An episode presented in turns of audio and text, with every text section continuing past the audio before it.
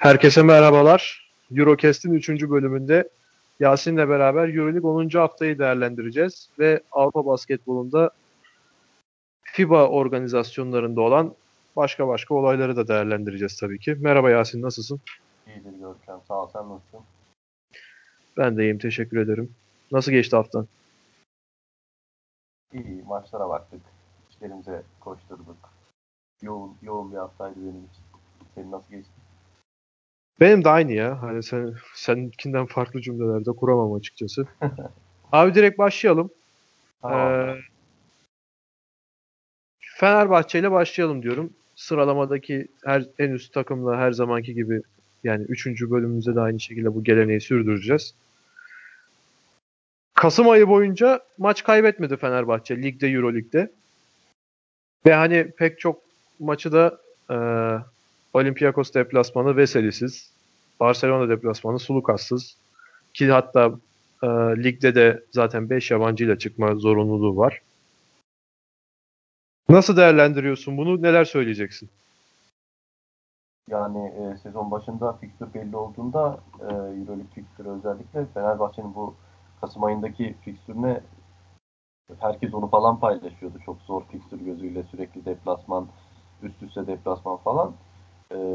Yani böyle bir şey söyleseler sezon başında Kasım ayı namağlup geçecek falan diye ben inanmazdım şahsen, ama tabii bir de dediğin gibi üzerine hani yok Vesely'siz Olympiakos deplasmanı, yok Sulukassız Barcelona deplasmanı ve öyle böyle de değil 20 sayılar falan, gerçekten daha hala şaşırtmaya devam ediyor Fenerbahçe. Abi inanmazdım dedin de daha Obradovic'in yaptığı ne yapabileceğine inanmıyorsun ki ya. Adam hani yani, o akada maç alamadıydık şimdiye kadar. Playoff'ta görülmemiş bir şekilde 2-0'la geldi oradan buraya falan. Başka türlü hani son şampiyon elendi. Bir şeyler oldu. Daha neyine inanmayacaksın ki abi başka ya? Orası öyle tabii de, ne bileyim, sonuçta normal sezon hani normal maçlar oynanıyor hala. Hani ver abi birini de kaybet. Artık bir şey olmaz yani. Adam yok, kaybetmiyor. He yani, değil mi? Aynen öyle.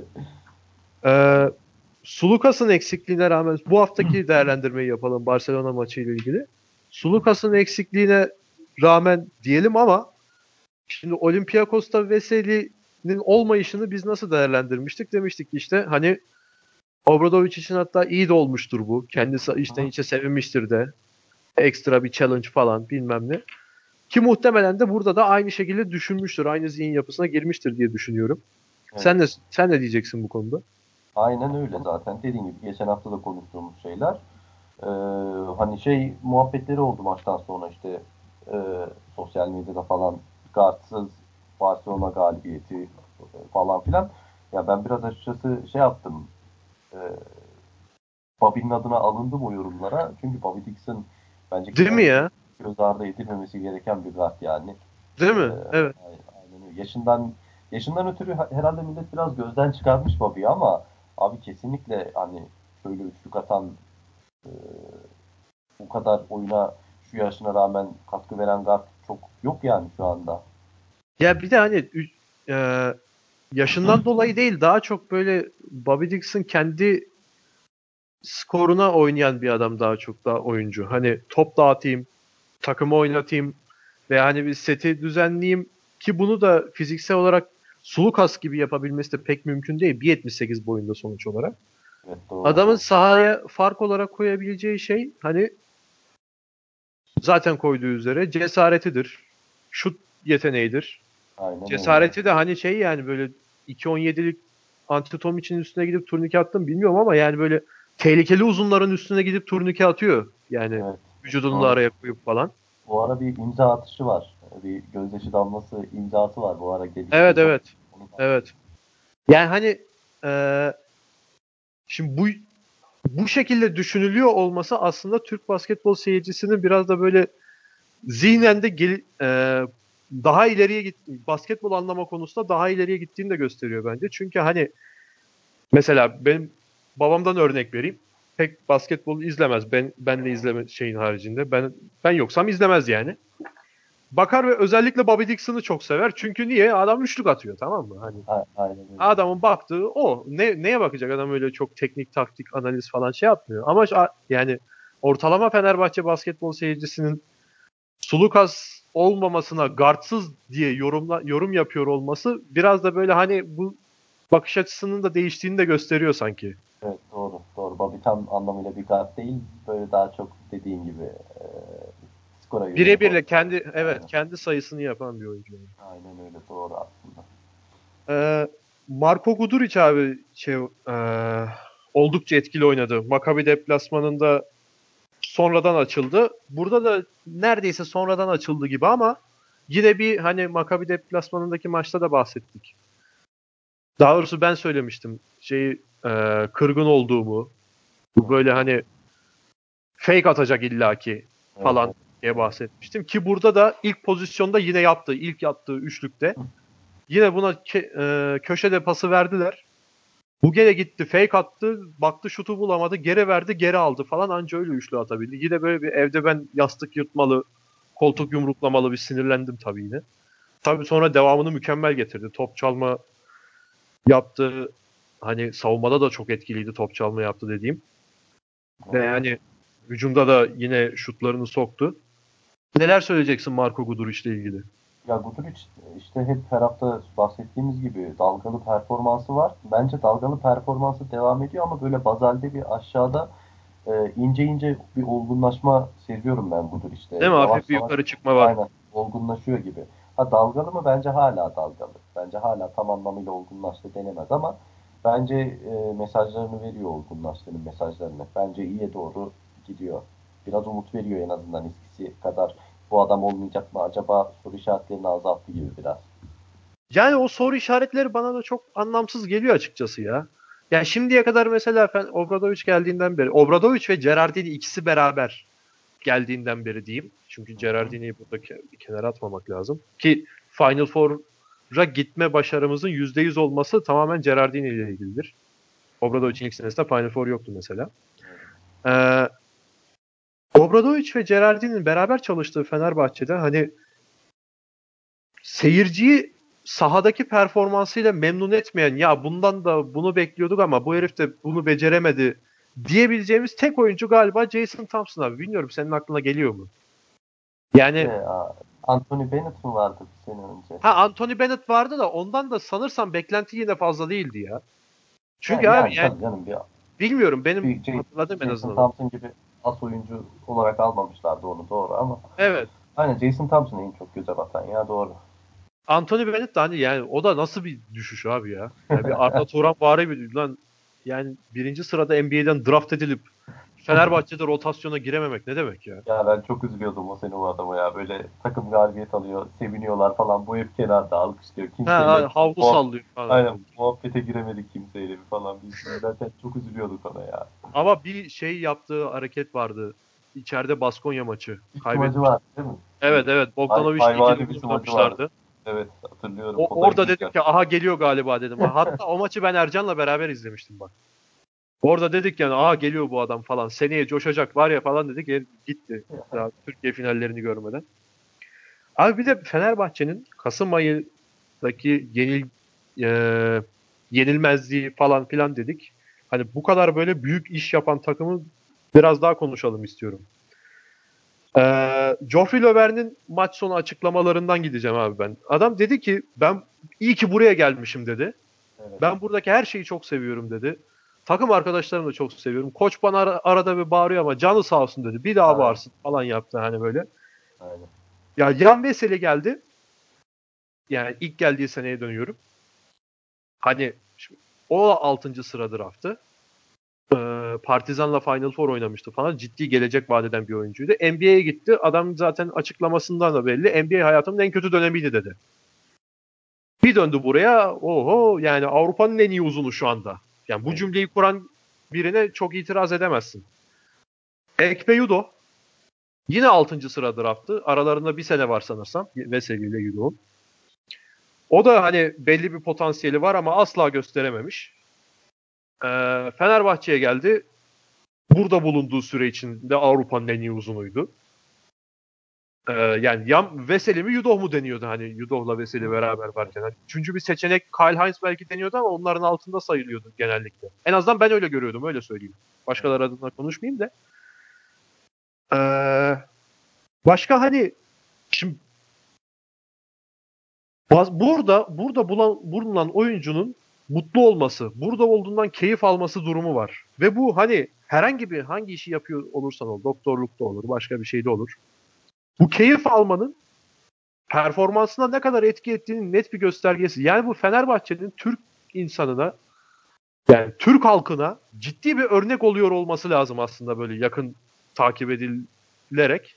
Ve yani bilmiyorum anlatabildim mi? Tam kelimeleri kuramamış olabilirim şu anda. Cümleyi kuramamış olabilirim. Aynen öyle, katılıyorum. Yani para kazandığın işin, yaptığın işin sana keyif verdiğinde hayatta ne kadar mutlu olabileceğine dair net bir örnek olması gerekiyor Fenerbahçe'nin. Yani ben böyle düşünüyorum ki bu Kasım ayındaki yenilmezlikte bunun bir yansıması. Ha tamam, belki Aralık ayında sadece 2 maç kazanacak ama kimse umursamaz bunu da yani. Ha umursar, koç umursar. Bir haşlar bunlar burada ama ya bu düzene girecektir. Bu durumdan memnunlar. Bu durumda çektikleri sıkıntılardan da memnunlar. Evet. Tyler Ennis sakatlanıyor, tüm herkes gidiyor falan. Tyler Ennis Amerika'da mesela şu anda hala Fenerbahçe'nin maçlarını takip ediyor ki hani kaç hafta oldu geleli adam daha. Kaç hafta oynadı veya öyle söyleyeyim. Bu konuda sen neler söyleyeceksin abi Fenerbahçe'nin bu durumu hakkında? Sen iyi özetledin zaten. Dediğin gibi şimdi bir takıma geliyorsun. Hani oynadığın mesleğin bu zaten ki futbol, basketbol tarzı meslekler hani zaten sevilerek yapılıyor. Hani ne bileyim ofis işi gibi, bir devlet memuru gibi değilsin ki. Zaten sevdiğin bir işi yapıyorsun. Üstüne hani Avrupa'nın en iyi takımına gelmişsin. Koçun çok iyi. Takımdaki ortam, kimya zaten 4-5 yıldır oturmuş. Herkes çok yakın arkadaş. Sürekli saha dışında etkinlikler, salon dışı etkinlikler, antrenman dışı etkinlikler. Üstüne bir de başarılı oluyorsun. Paranı zaten kazanıyorsun. Maçların full, hemen hemen full seyirciye yakın oynanıyor. Herkes seni çok seviyor. Avrupa'nın şu an zirvesindesin. Maçları kazanıyorsun. Hani mutlu olmamak elde değil dediğin gibi. Tabii buna bir katkı verebildiğini hissediyorsun ki hani o zaten herkesten katkı alan bir gol. Yani dediğin gibi sen çok iyi özetledin. Yani para kazanıyorsun. Sevdiğin işi yapıyorsun. Zirveye oynuyorsun. 4 yıldır zirveye oynamışsın. Başarılar zaten elde ediyorsun sürekli. Herkes sana inanıyor. Kaybettiğin maçta bile taraftar seni alkışlıyor. Hani mutlu olmamak için hiçbir neden yok. Yani. Değil mi? Doğrusu. Ama mesela başarının ben bunda diğerlerine nazaran daha az payı olabileceğini düşünüyorum. Çünkü abi şu da konuşuluyor mesela. Michael Jordan'ın oynadığı Chicago Bulls'ta mesela pek çok oyuncu orada mutlu olmadığını falan sonradan söylemiş veya o zamanlarda Michael Jordan'ı hiç sevmeyen takım arkadaşları falan var. Hani anlatabiliyor muyum? Veya evet. İşte şeydi, kim bahsetmişti? Scottie Pippen bahsetmişti. Bu 96 Atlanta Olimpiyatlarında altın madalya kazanan Amerika Birleşik Devletleri takımından bahsetmişti hani. Ve o yani orada kimse bulunmak istemiyor diyordu hani. Niye geldik ki buraya falan havasındalarmış. Hani ben öyle özetleyeyim hani birebir bu cümleleri kurmadı ama yani başarıdan ziyade burada bulunmanın mutluluğu. Yani mesela abi bir fotoğrafını görüyorsun. Aa bu mesela Vesely'nin oğlunun kutlamasının videoları yayınlandı. Veya takımın bir fotoğrafını görüyorsun. Böyle o takımı tutsan da tutmasan da ben atıyorum. Aynı durum Beşiktaş'ta olsa mesela ben çok kıskanmakla birlikte sürekli böyle onları takip ederdim abi. Anlatabildim mi? Evet. Veya Galatasaray'da olsa ben Fenerbahçeliyim. Hani bu beni ekstra mutlu ediyor ama ya hem kıskanırdım hem de böyle özellikle bakardım yani. Bir fotoğrafa baktığında mutlu oluyorsun. Videoya bakıyorsun ya bir halaya durmuşlar abi. Halayda duran Türk var, Sırp var, Lübnanlı var, İtalyan var, Fransız var. Bunların böyle halay olur mu lan? Yani anlatabiliyor muyum? Böyle bir halaya durmuşlar yani. Evet. Sulukas, Yunan var bir de aralarında. He. Evet. Yunan çıkıyor oradan sirtaki yapıyor falan bilmem ne. Yani ve bununla çok mutlular hani. Ve izleyenlere de yansıtıyorlar ki sahada da aynı şekilde. Kazansalar da kaybetseler de. Ya, bunun bence temelleri Obradovic'in mantalitesinde yatıyor yani. Çünkü Obradovic farkındasın hani bireysel oynayan hiçbir oyuncuyu sevmiyor. Sürekli evet. Takım oyunlarını bile paylaşım, sürekli oyunculara sayıları paylaştırarak yansıtıyor. Yapacağı transferleri hiçbir zaman bireysel oyuncuları ön planda tutmadan tamamen takım oyuncularına yönelik transferleri planlıyor. Bu belli bir süre sonra zaten hayatın basketbolla geçiyor. Senin hayatın, bu oyuncuların hayatı antrenmanına geçiyor. Sürekli paylaş, sürekli antrenmanda paylaş, sürekli maçta birbirini destekle. Kimsenin bireysellik çabası yok. Bu belli bir süre sonra tabii ki de bu dostluk şeye de hayatlarına da yansıyor bu mutluluk. Dediğin gibi hani o Jordan hikayesindeki gibi. Kimse kimseyi kıskanmıyor. Kimse kimsenin önüne çıkmıyor. Kimse kimseden daha önde değil. Sadece önde Fenerbahçe var. Belki de en öndeki kişi şu an takımda Obradovic'tir yani. O da zaten kendini kanıtlamış, gelmiş geçmiş bir adam. Hiçbir oyuncunun da Obradovic'i kıskandığını düşünmüyorum ben bu başarılarda. Yani. Öyle olunca da hiç kimsede bir mutsuzluk yok yani. Bu dediğinle ilgili Datome'nin açıklaması tam böyle cümle. Hani böyle biraz Twitter'da Elif'iniz hesabı şeyi paylaşımı gibi olmuş ama cümle çok hoşuma gitmişti. Neydi? Bir dakika dur. Şu anda bakıyorum abi. Fenerbahçe'de herkes önemli, kimse vazgeçilmez değil. Evet. Aynen öyle. Aynen öyle. Biraz böyle liseli trip atan kız havasında bir şey olmuş ama hani.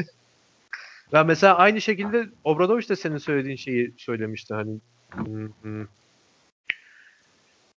Ben bencilliğe asla izin vermem tarzı bir şey de söylüyordu. Evet. Ki bir de mesela Petar Naumovski de bahsetmişti. Benim oynadığım dönemdeki Efes'te aile ortamı vardı demişti. Şu andaki Efes'te bu kesinlikle yok. Şu anda bu Fenerbahçe'de var demişti. Hani evet. Mesela aynı durumda mesela Efes için de geçerli deyip buradan da Efes'e geçelim abi. Tamamdır. Konu atlaması biraz böyle garip oldu ama Naumovski aklıma geldi. Oradan da Efes'e geçeriz diye düşündüm. Kaynattın araya. Aynı. Neyse. Yavaş yavaş alışıyorum moderatörlüğüne abi yani. Tamam. Fırat beni böyle yüzme bilmeden şeyin ortasına attı, okyanusun ortasına attı herif. Bakalım çırpınıyoruz biz de. Efes Baskonya maçına geçelim. Abi Efes Baskonya'yı koştura yendi diye gördüm ben. Evet. Hani bilmiyorum sen nasıl değerlendirirsin veya başkası nasıl değerlendirir. Ve hani dediğim gibi dur bir saniye. Kısaların etkili oyunu abi. Rodrik Boba, Vasilije Micić yine. Bu biraz Krunoslav Simon bunlara nazaran biraz arka planda kalmış. Önceden genelde Micić ile Simon paylaşıyor gibilerdi ama rolleri. Boba daha böyle hani Fenerbahçe'deki Bobby Dixon tarzı skor atmaya yönelik. Evet. Neler söyleyeceksin abi Efes'le ilgili? Vallahi korkuyorum ben Efes'e en son bir nazar değdireceğiz diye. Her hafta Efes'e geliyoruz. Ve övüyoruz bayağı. Bir galibiyet serisi, bir övme sürekli falan. Harbiden çok iyi gittik. Ya şöyle hani Fener de çok iyi gidiyor falan ama Fener'e hani alıştık artık. Fener zaten iyi sürekli. Ya onlar bir standardı tutturdu kaç senedir. Evet aynen öyle. Efes bu sene geçen senelere nazaran çok iyi gidiyor. Hani çok uzağındalar geçen seneki performanslarının. Harbiden tırsıyorum ben nazar değdireceğiz Efes'e diye ama bu hafta da Baskonya da hani yenildi falan. Baskonya bu sene iyi değil falan diyoruz ama koç değişikliğinden sonra Baskonya da toparladı falan. Ki zorladı da Efes yani öyle kopuk bir maç da olmadı. Ama Efes yine dediğim gibi Micić, Baba yani 1-2 Dunstan, Muerman yardımı Brockmanson falan da iyi oynadı. Efes yine bırakmadı. Evinde Baskonya'ya karşı bence bu senenin şartlarında Efes favoriydi ama bakalım ben hala demek istediğim şey ben hala alışamadım Efes'in bu şeyi.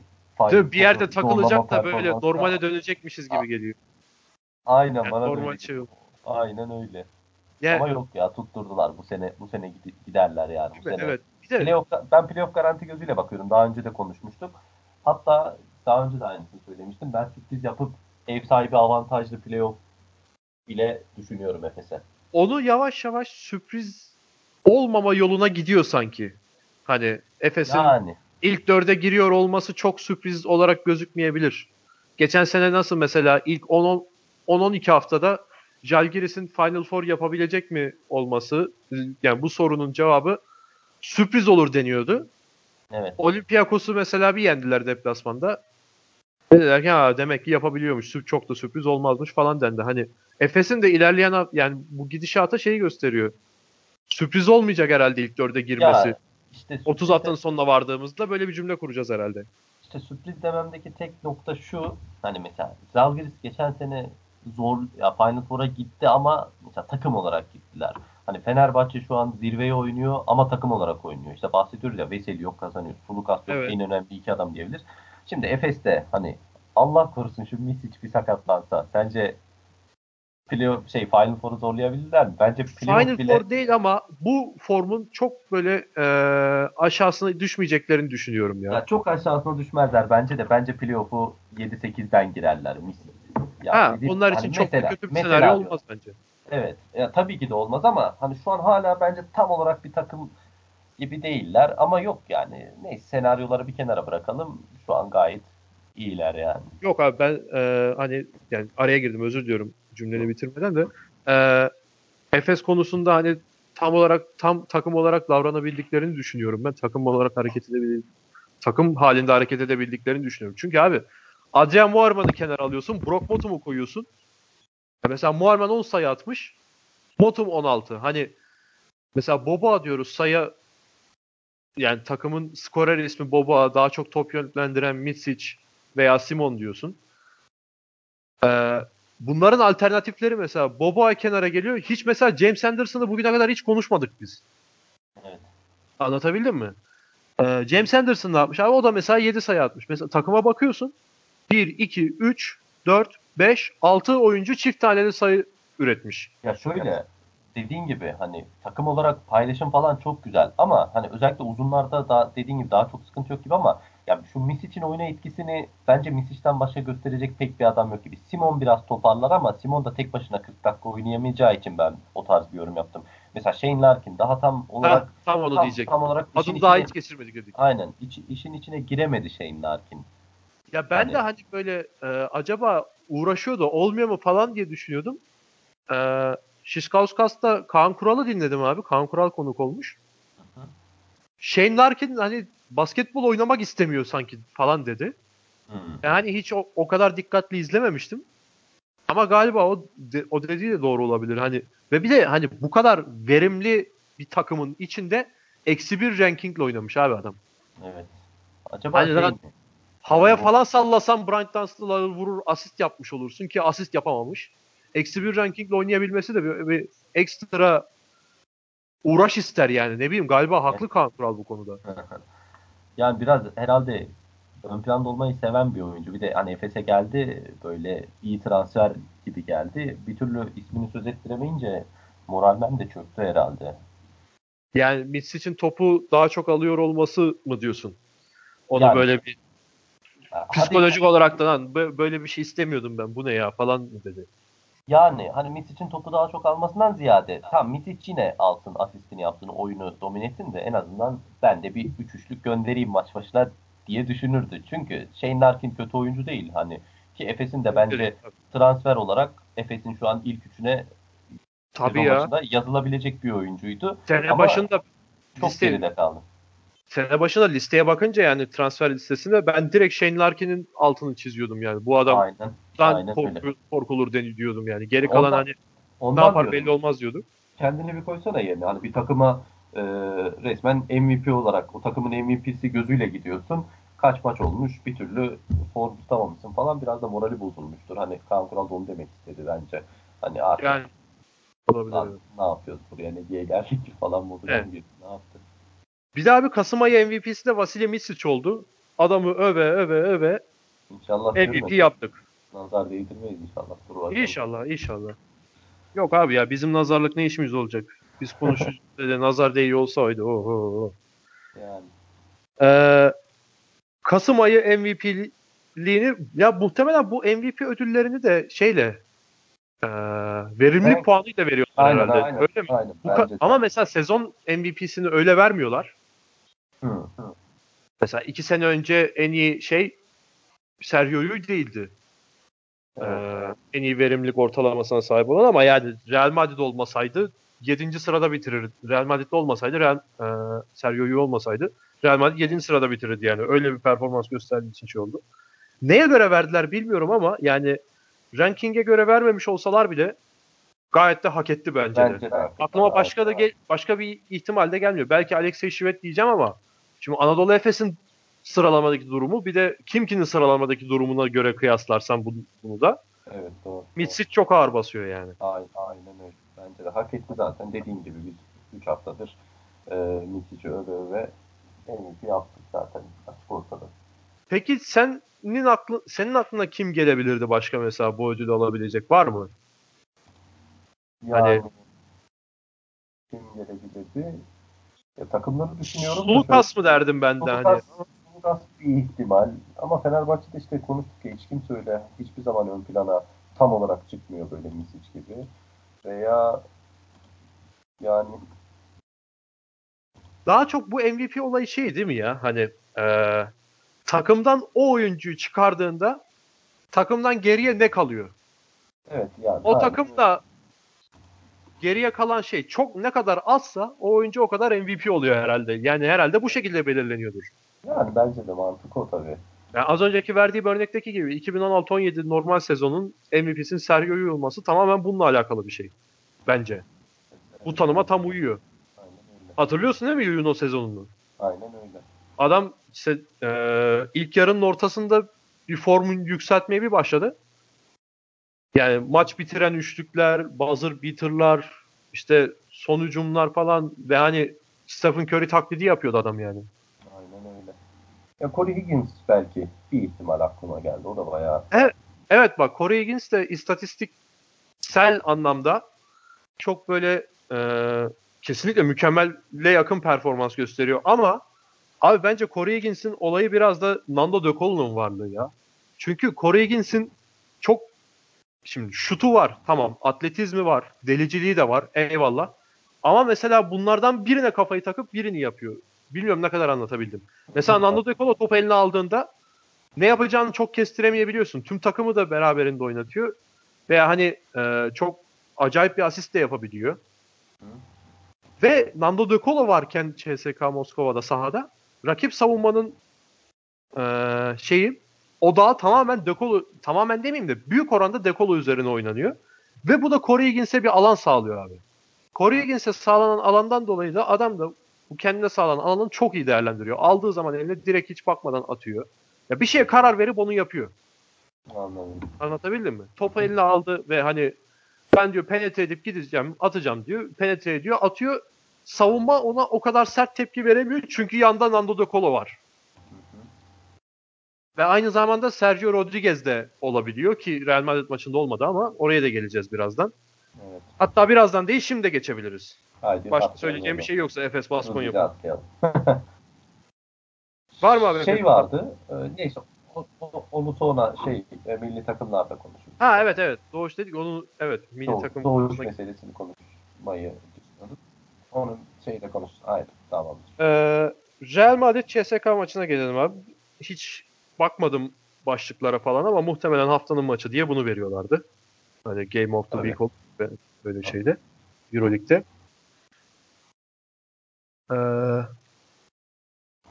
Real Madrid ikinci kez hatta evinde ilk kez mağlup oldu öyle söyleyeyim. Sergio Llull yoktu. CSKA Moskova'da Sergio Rodriguez yoktu. Maça başlarken de bu ikisinin düellosu mu olur falan filan böyle basında yine bu tarz cümleler çıkıyordu. Yani Real Madrid evindeki ilk mağlubiyetini aldı. Ve hani bence benim görüşüme göre geçen hafta mıydı? Real Madrid Olympiakos'la geçen hafta mı oynadı? Hani Olympiakos'la Olympiakos maçı için geçen podcast'te söylemiştik hani Sergio Llull'un takıma etkisi az önceki Nando De Colo'nun varlığının Higgins'e Higgins faydası gibi. Yani takım arkadaşlarına çok iyi alan açıyor. Onu yani rakip savunma Llull odaklı oluyor. Çünkü adamın nereden atacağı belli değil ve ne yapacağı hiç belli değil. Ve bundan dolayı da J.C. Carroll perdelerden daha rahat çıkabiliyor mesela. Yani bir dirsek daha az yiyor abi mesela üçlük çizgisi yani o içeriden perdeden çıkacakken bir dirsek daha az yiyor mesela. Veya Rudy Fernandez'e daha rahat alan açılıyor. Ki yine aynı şekilde Facundo Campazzo harika oynadı. Yani Olympiakos maçında çok övmüştük Facundo Campazzo'yu. Bu da çok çok daha iyi oynadı. Skor katkısı da yaptı. Bizim bir Olympiakos maçında tekrar söylüyorum eleştirdiğimiz, yani eksik bulduğumuz konu, skor katkısını yaptı bu sefer de. Asisti tabii ki 11 asist değil ama yine de hani 3 top çalmış mesela. Ama yine de Sergio'nun verdiği katkıyı, verdiği etkiyi veremiyor abi. Bunu nasıl yorumluyorsun? İşte bu sefer de dediğim gibi bu sefer de skor katkısını verdi. Sergio Llull'ün yaptığı skor katkısını. Ama bu sefer de asisti yapamadı. Hani geçen hafta da demiştik ki asisti yaptı, skoru yapamadı diye. Bu sefer de skoru yaptı, asisti yapamadı. Llull'ün farkı ne? Llull ikisini aynı anda yapıyor. Ondan aynı andadan ziyade, yapmasından ziyade abi yapma tehdidi var adamın. Evet. Yani savunmayı korkutuyor yani. Direkt Llull'ün üzerine yöneliyorlar. Hani Llull 0 sayıyla oynuyor olsa bile o rakip savunmayı yine ona odaklanıyor. Hani evet, yapıyor olmasına ziyade yapma tehdidi var adamın. Aynen. Ya bir de basit, hani çok basit bir mantık. Tabii ki de basketbol böyle bir şey değil ama hani atıyorum Campazzo 2 asist yapmış. Maç 88-93. Campazzo 2 değil de 4 asist yapsa, 1'i 3'lük, 1'i 2'lik olsa maç uzatmaya gidecek gibi. Hani tabii ki de böyle değil. Hani olay böyle dönmüyor ama neden bir Llull etkisi yaratmıyor sorusunun cevabı bence biraz asiste yatıyor. Ve dediğin gibi tabii ki de o tehdit de çok önemli. Savunmayı üstüne çekmesi, onun savunmacısının ekstra yorulması gibi bir sürü faktör var maç boyunca. Evet. Yani hani bunlar gözükmeyen, istatistiğe yansımayan şeyler ama evet, yansımıyordu. Evet. Bir gardın iyi oynaması, karşısında onu savunan gardı yorması bile o yorulan gardın hücumda bir üçlük kaçırmasına sebep olabilir. Bu istatistiğe yansımadı ama bunlar da basketbolun içindeki şeyler yani. Yani bu maçın içinde yapacağı katkıdan ziyade, yani maçın içinde yapacaklarından ziyade Llull var olmuş olsaydı bu maçta, Llull bu maçta oynamış olsaydı, bu maçta yaptıklarından ziyade şimdiye kadarki yaptıklarıyla çok maça etki ederdi. Evet. Aynen. Diyebiliriz yani. Campazzo'nun şimdiye kadarki yaptıkları Llull'ün yanında devede kulağın kılı olduğu için, evet, hani 23 sayı atmış olsa bile çok bir şey ifade etmiyor. Ki kaldı ki Campazzo'nun yine ciddi bir etki yapabileceğini, ciddi bir katkı verebileceğini öngörüp Daniel Hackett'ı Dimitris Stitudis Campazzo'nun üzerine saldı resmen. Hani böyle çok doğru bir tabir değil belki ama Daniel Hackett bir ara, yani 3-4 dakika kenarda kaldı. Tam dakikasını hatırlamıyorum, yanlış olmasın. İlk yarıda Campazzo şov yaptı abi. Hatırlıyor aynen musun o orayı? Aynen. Yani kendi sahasından attı falan, top böyle nazlanarak girdi. Ben de Twitter'a da yazmıştım bu yorumumu özet bir şekilde, aynı şekilde.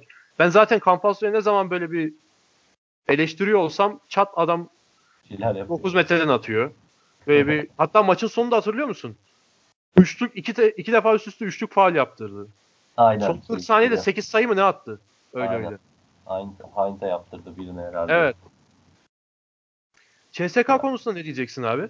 Ya Higgins yani. Higgins çok ön plana çıktı. Higgins beğendiğim bir oyuncu zaten. Ya değişik bir soğukkanlılığı var adamın yani. O attığı üçlükler falan da kolay üçlükler değil Higgins'in. Özellikle maçın böyle tam kritik anlarında 74-68 yan falan attığı bir üçlük var mesela. Böyle perde geldi, bir kenara çekti, el üstü gibi. Ya çok kritik üçlük yani. Girmese mazeret üçlük atsa maç tek topa inecek falan. Bence Higgins'tan da buldu ya. Ben Higgins'i çok beğendim. Yani burada da canlı izledik ki ben hakikaten burada canlı izledim yani Gaziantep'te. Ya Gaziantep'ten de ne kadar oyuncu aldı CSK ya. Victor Rad'ı da aldılar geçen. Burada bir menajerleri falan mı var adamların? Antep'i Victor Rad'ı da aldılar. De olabilir. Öyle de bir olay var. Abi peki ben CSK özelinde sana bir şey daha sormak istiyorum. Alec Peters abi.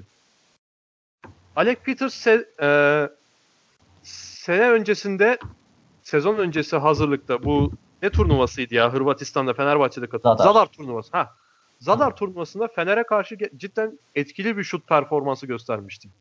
Onu hatırlıyorum, hatta böyle bir lan bunu nereden bulmuş bu adam falan diyordum. Ki bunun da gazına gelip hatta ben fantazi takımıma da aldım abi Alec Peters'ı. Ama bu gazı ilk haftalarda gösteremedi. Ve beni de hani bayağı böyle bir ters köşeye yatırdı. Vitoria hayallerim vardı benim de yani, böyle bir fantazi takımda birinci olacağım da falan da bilmem ne de. Büyük hayaller ama ne yapacağız işte. Bu hafta fakat biraz... Milano deplasmanıyla beraber bir şut performansını yavaş yavaş göstermeye başladı diyeyim. Yükseltmeye başladı demeyeyim de.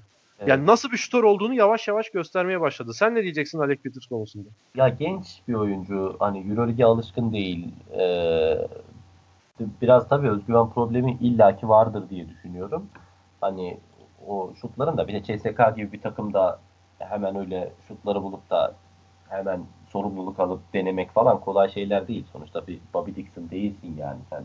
Adam hiç fark etmiyor adama. Gerideymiş takım, öndeymiş falan. Kendine güveniyorsa atıyor. Alec Peters 95 doğumlu bir oyuncu. Geçmişinde aman aman bir kariyeri yok. Hani bence daha o özgüven probleminden dolayı diyorum. Ama bu maç tutturmuş özgüvenini de o tutturmuş demek ki. 4-3 atmış herhalde değil mi bu maç? Evet aynen. Evet. 4-3 atmış. Bence de sana katılıyorum. Potansiyeli bence o şut tehdidi falan tehlikeli olabilecek bir oyuncu. Diğeri oyuna göre bir de evet. Oyuna göre de çok güzel şut atıyor dediğin gibi. Değil mi? Yani kısa evet. Da oynamıyor. Yani kısa oyuncu da değil aynen. Zaten. 4 evet. Numara herhalde oynadı. Yani dört çok böyle mevkiye dikkat edemedim ama. 4 falan yani. 3-4. Evet. Diyelim abi Real CSK konusunda başka söyleyeceğin herhangi bir şey yoksa. ULEP'ten çıkalım biraz FIBA'ya geçelim. Haydi bakalım. Milli takımımız Çin'e gitti. Çin biletini aldı. Böyle biraz vari oldu. Bu ünlü bir karikatür var ya. Türkiye şimdi gruptan çıkıyor mu? Yok işte Ukrayna hadi beşeklerse falan filan. Öyle bir karikatür vardı. Biraz ona benzer oldu. Hani ikili averajdır. Şudur budur. Öyle ya da böyle aldık bileti ve 2002'den beridir ilk kez saha içinde bir Dünya Kupası'na gitme vizesini aldık abi. Şöyle söyleyeyim. 2006'da ve 2014'te özel davetle gitmiştik. Wildcard'la gitmiştik. Ki o zamanlar şeydi. 2006'da da 2002'de de o dönemler hep bir önceki Eurobasket'teki performansına göre gidiyordum. İlk 6'ya girdiğin zaman veya ilk 5 miydi? Tam hatırlayamıyorum onu. İlk evet. Kaça gitmen lazımdı? 2002'ye o şekilde girmiştik. Eurobasket 2001'de Türkiye'de olan da bu 12 dev adamlığı falan filan. Evet. İkinci olarak onda gitmiştik. Fakat 2006'da wildcard verdiler. Çünkü Eurobasket 2005'te rezalet bir performans gösterdik ki potansiyeline göre. 2010'da ev sahibiydik zaten. Onda hani karda marta hiç gerek yok. Yani Eurobasket 2009'da çeyrek finalde elendik ama karta falan gerek olmadan ev sahibi olarak gittik. 2014'te de bir önceki sene 2013'te rezaletin ötesi ki benim en kötü gördüğüm Eurobasket performansıydı Türkiye'nin.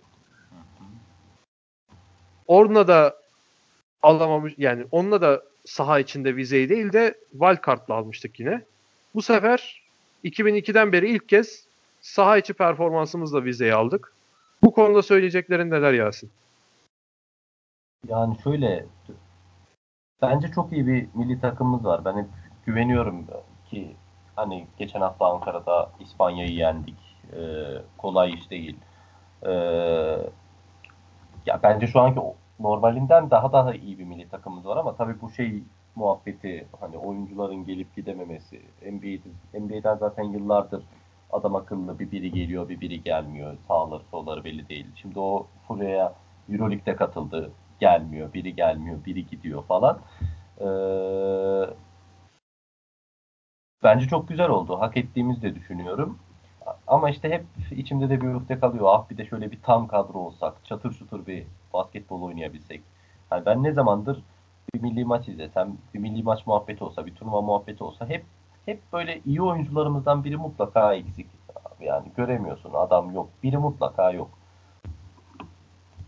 Yani bir de abi şu da var. Ben şunu da söylemek istiyorum. FIBA'nın yaptığı saçmalığın üzerine olan bir şey tabii ki bu. Şimdi burada biz Karadağ maçını kaybettikten sonra vizeyi aldık. Evet. Ve bu vizeyi alınmasını sağlayan oyuncular kimler abi? Mesela bir bakalım. İspanya maçını kazanan kadroyu sayıyorum mesela. Doğuş Balbay, Sinan Güler, evet. Metin Türen, Mete Can Birsen, Semih Oğuz, Berkan Durmaz, Berkurlu, Buhran Tunca, Tolga Geçim, Sertaç Şanlı, Göksen'in Köksal. Bu oyunculardan abi şimdi Çin'e kaçı gidecek? Yani. Kaçı Çin'e gidecek? Yani sen adamlara diyorsun ki sen bu vizeyi al Sonra defol git, senle işimiz yok. Bize işte Cedi gelir, Furkan gelir. Yani bu diğer milli takımlar için de aynı şey geçerli abi. İspanya'ya bakıyorsun mesela. İspanya'da bir tane adını bildiğim adam yok ya. Ki İspanya yani. İspanya abi yani. Evet. Fran Vazquez'i biliyorsun. Yani ben kendi adıma konuşayım burada. Quino Colom zaten Bahçeşehir'de oynuyor. Hı-hı. Başka Alberto Abalde'yi hani EuroLeague'de, Euro Cup'ta falan duyduk ama onun dışında tam genç bir kadro ama şimdi Çin'e bunlar gitmeyecek ki. Evet. Ya işte dediğin gibi. İşte çok büyük bir saçmalık değil mi ya? Doğuş 12 sayı atmış. Metecan 12 sayı atmış. Metecan EuroLeague'de oynayan bir oyuncu. O EuroLeague'de oynayamayan bir oyuncu. Doğuş evet. EuroLeague'de oynayan bir oyuncu. EuroLeague'de oynayamayan bir oyuncu. Dediğin gibi. Bence de kötü ama işte bunu ilk hafta konuşmuştuk bu olayı bir de. Efendim? Bu olayı ilk hafta konuşmuştuk sanırım, bu EuroLeague takvim meselesi evet, falan. Evet. Takvim işte değil de Türk oyuncuların süre bulmasını konuşmuştuk geçen podcast'te. İlk hafta da konuşmadık mı biz? Ben yanlış mı hatırlıyorum ya, bu takvimi uyduramıyorlar falan filan muhabbetini konuşmuştuk sanki. Her neyse. Konuşmuş muyduk? Ben hatırlamıyor da olabilirim. Bu olay bizi aşıyor falan demiştik. Hani keşke bir anlaşma yapılsa da güzel. Evet. Tamam, şimdi hatırladım. Olsa yine aynı muhabbete gelecek yani. Şimdi abi, koç ne yapsın? Hani Ufuk Sarıca ne yapsın? Mesela dediğin gibi hani bu adamların kaçı Çin'e gidecek de abi Çin'e İspanya tam kadro gelecek.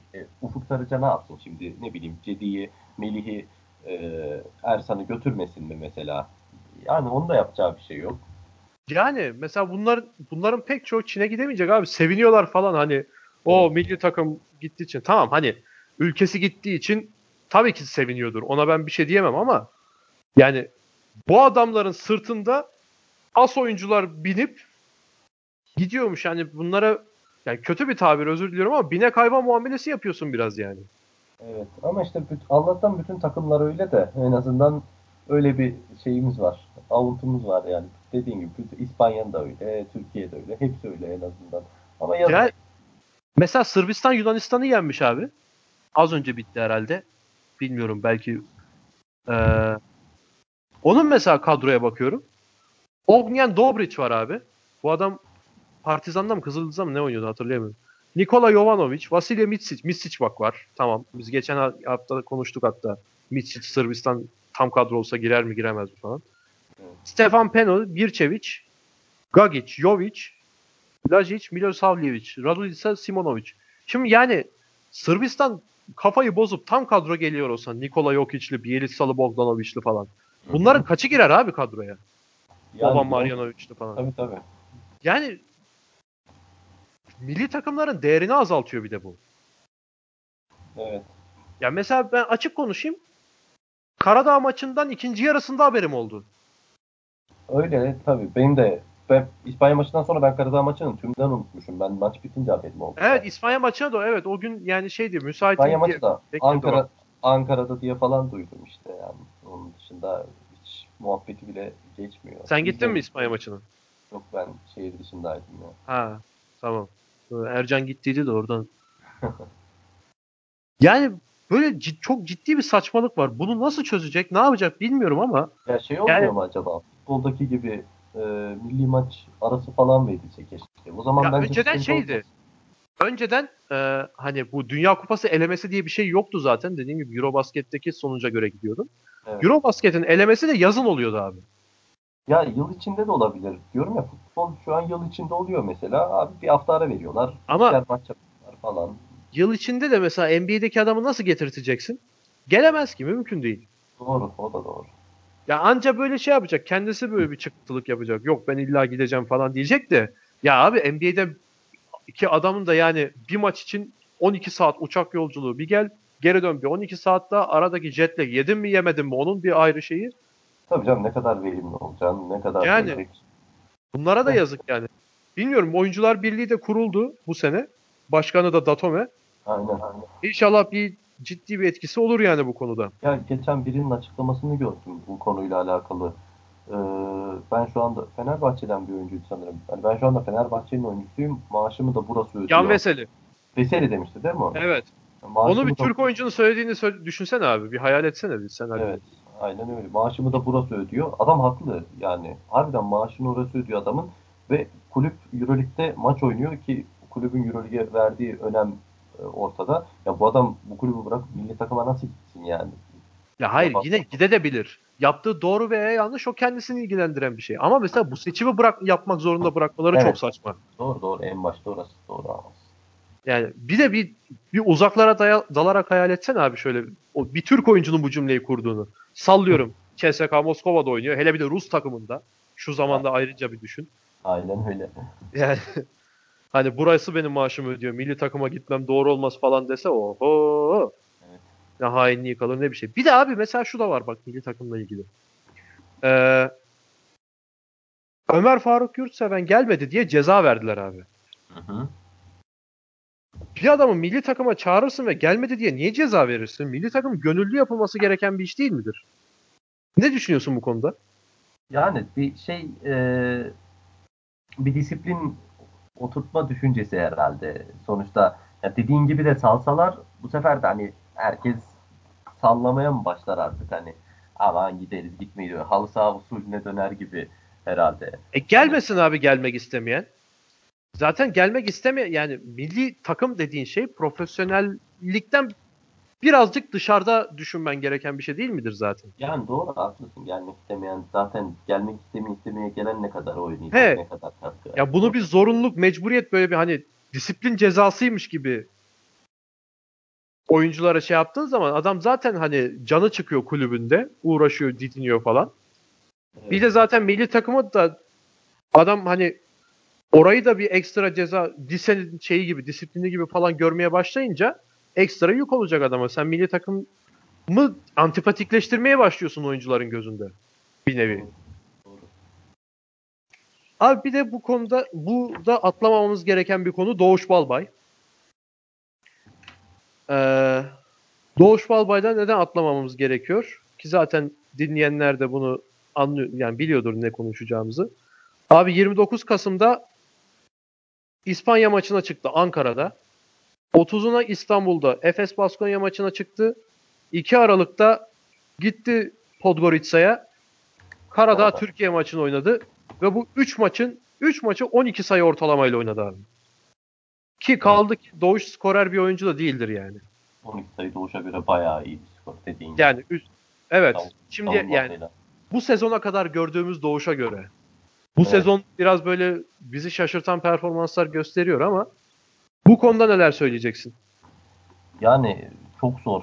Harbiden ben bu kadar sık yolculuk, bu tempoda yolculuk yapan bir insanım. Yani işim gereği. İnanılmaz zor. Ayakta durmak, düşünmek bile zor ki hani birçok faktör var daha hani insanların anlayamayacağı. İşte gidiyorsun Efes'te maça çıkıyorsun, farklı bir koç, farklı taktikler. Ha, evet, onu da diyecek. Milli takıma gidiyorsun, farklı bir koç, farklı oyuncular, farklı taktikler, farklı setler. Hani harbiden insanın kafası karışır yani. Ama Doğuş çok karakterli bir oyuncu bence. Çok da çalışkan. Ya bunu becerebilen de bir oyuncu yani. Evet, çalışıp uğraşıp da becerebiliyordu aynı zamanda. Evet, ve bir de hani Ergin Ataman'a bir göndermesi de oldu. Aynen, İspanya maçı devamında. Evet. Yani o konuda neler söyleyeceksin Ergin Ataman'ın söyledikleri konusunda? Çok daha ve Doğuş Balbay'ın cevabı konusunda.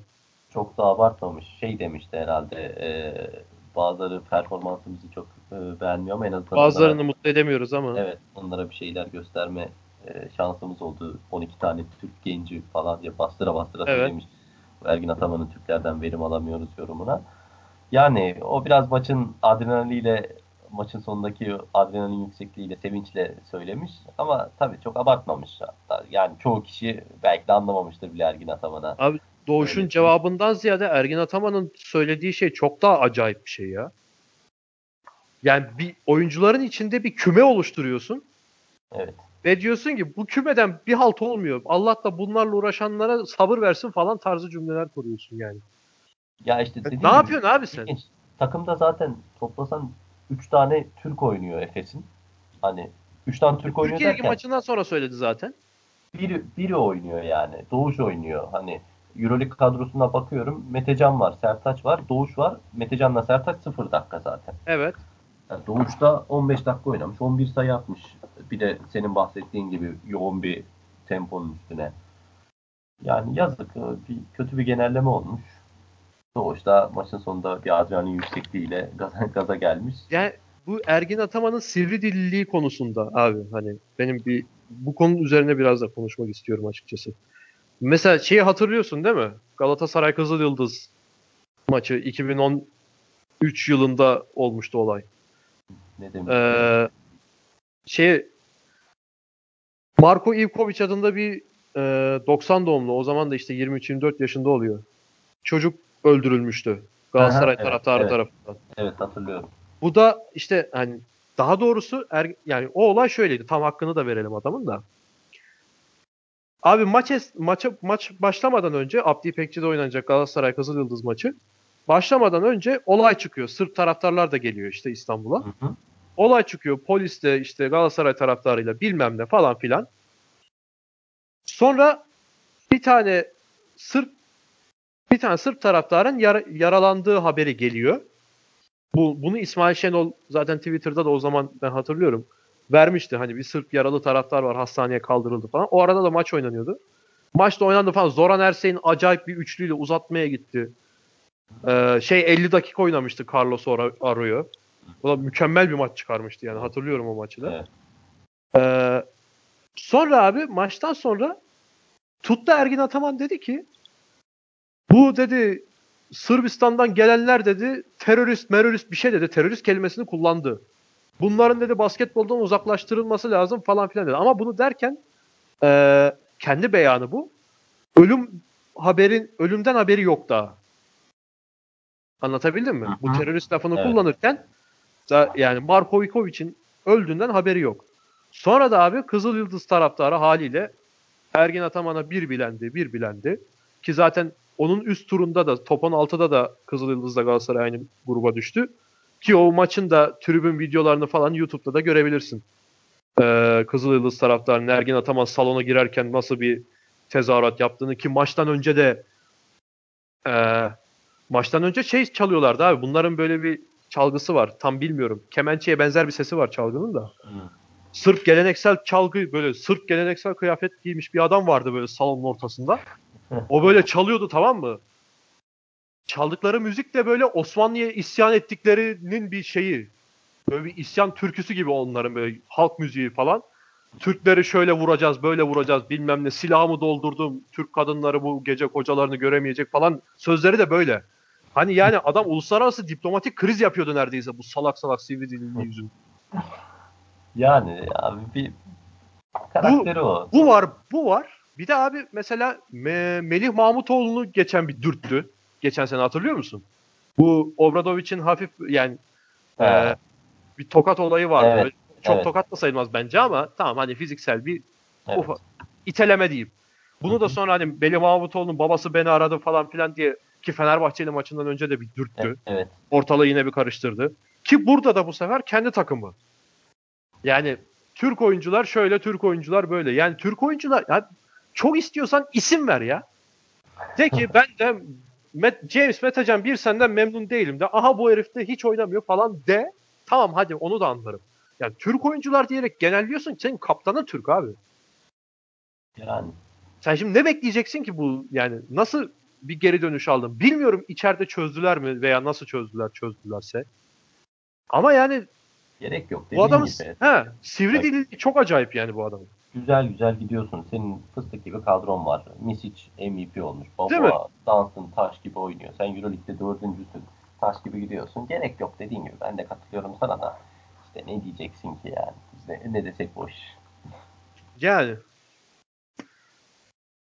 Abi bunun dışında başka bahsetmek istediğin herhangi bir konu? Ben düşünüyorum. Kalmadı. Yok değil mi yani? Güzel konu. Aynen. O zaman bu haftayı da kapatalım. Tatlı bitirelim. Aynen tatlı bitirelim. Sonunda biraz böyle coşup şey yapmış olabilirim ama. Sen bir kata geldin orada. Evet olabilir. Ergül Ataman haftaya başlar. Yani. Seni hedef alacak abi. Haberin olsun. İnşallah. Alsın ya. Ben onunla kapışmak isterim yani. Söz dalaş. Dinlediğiniz için teşekkür ederiz. Haftaya tekrar görüşmek dileğiyle. Hoşça kalın. Teşekkürler. Hoşça kalın.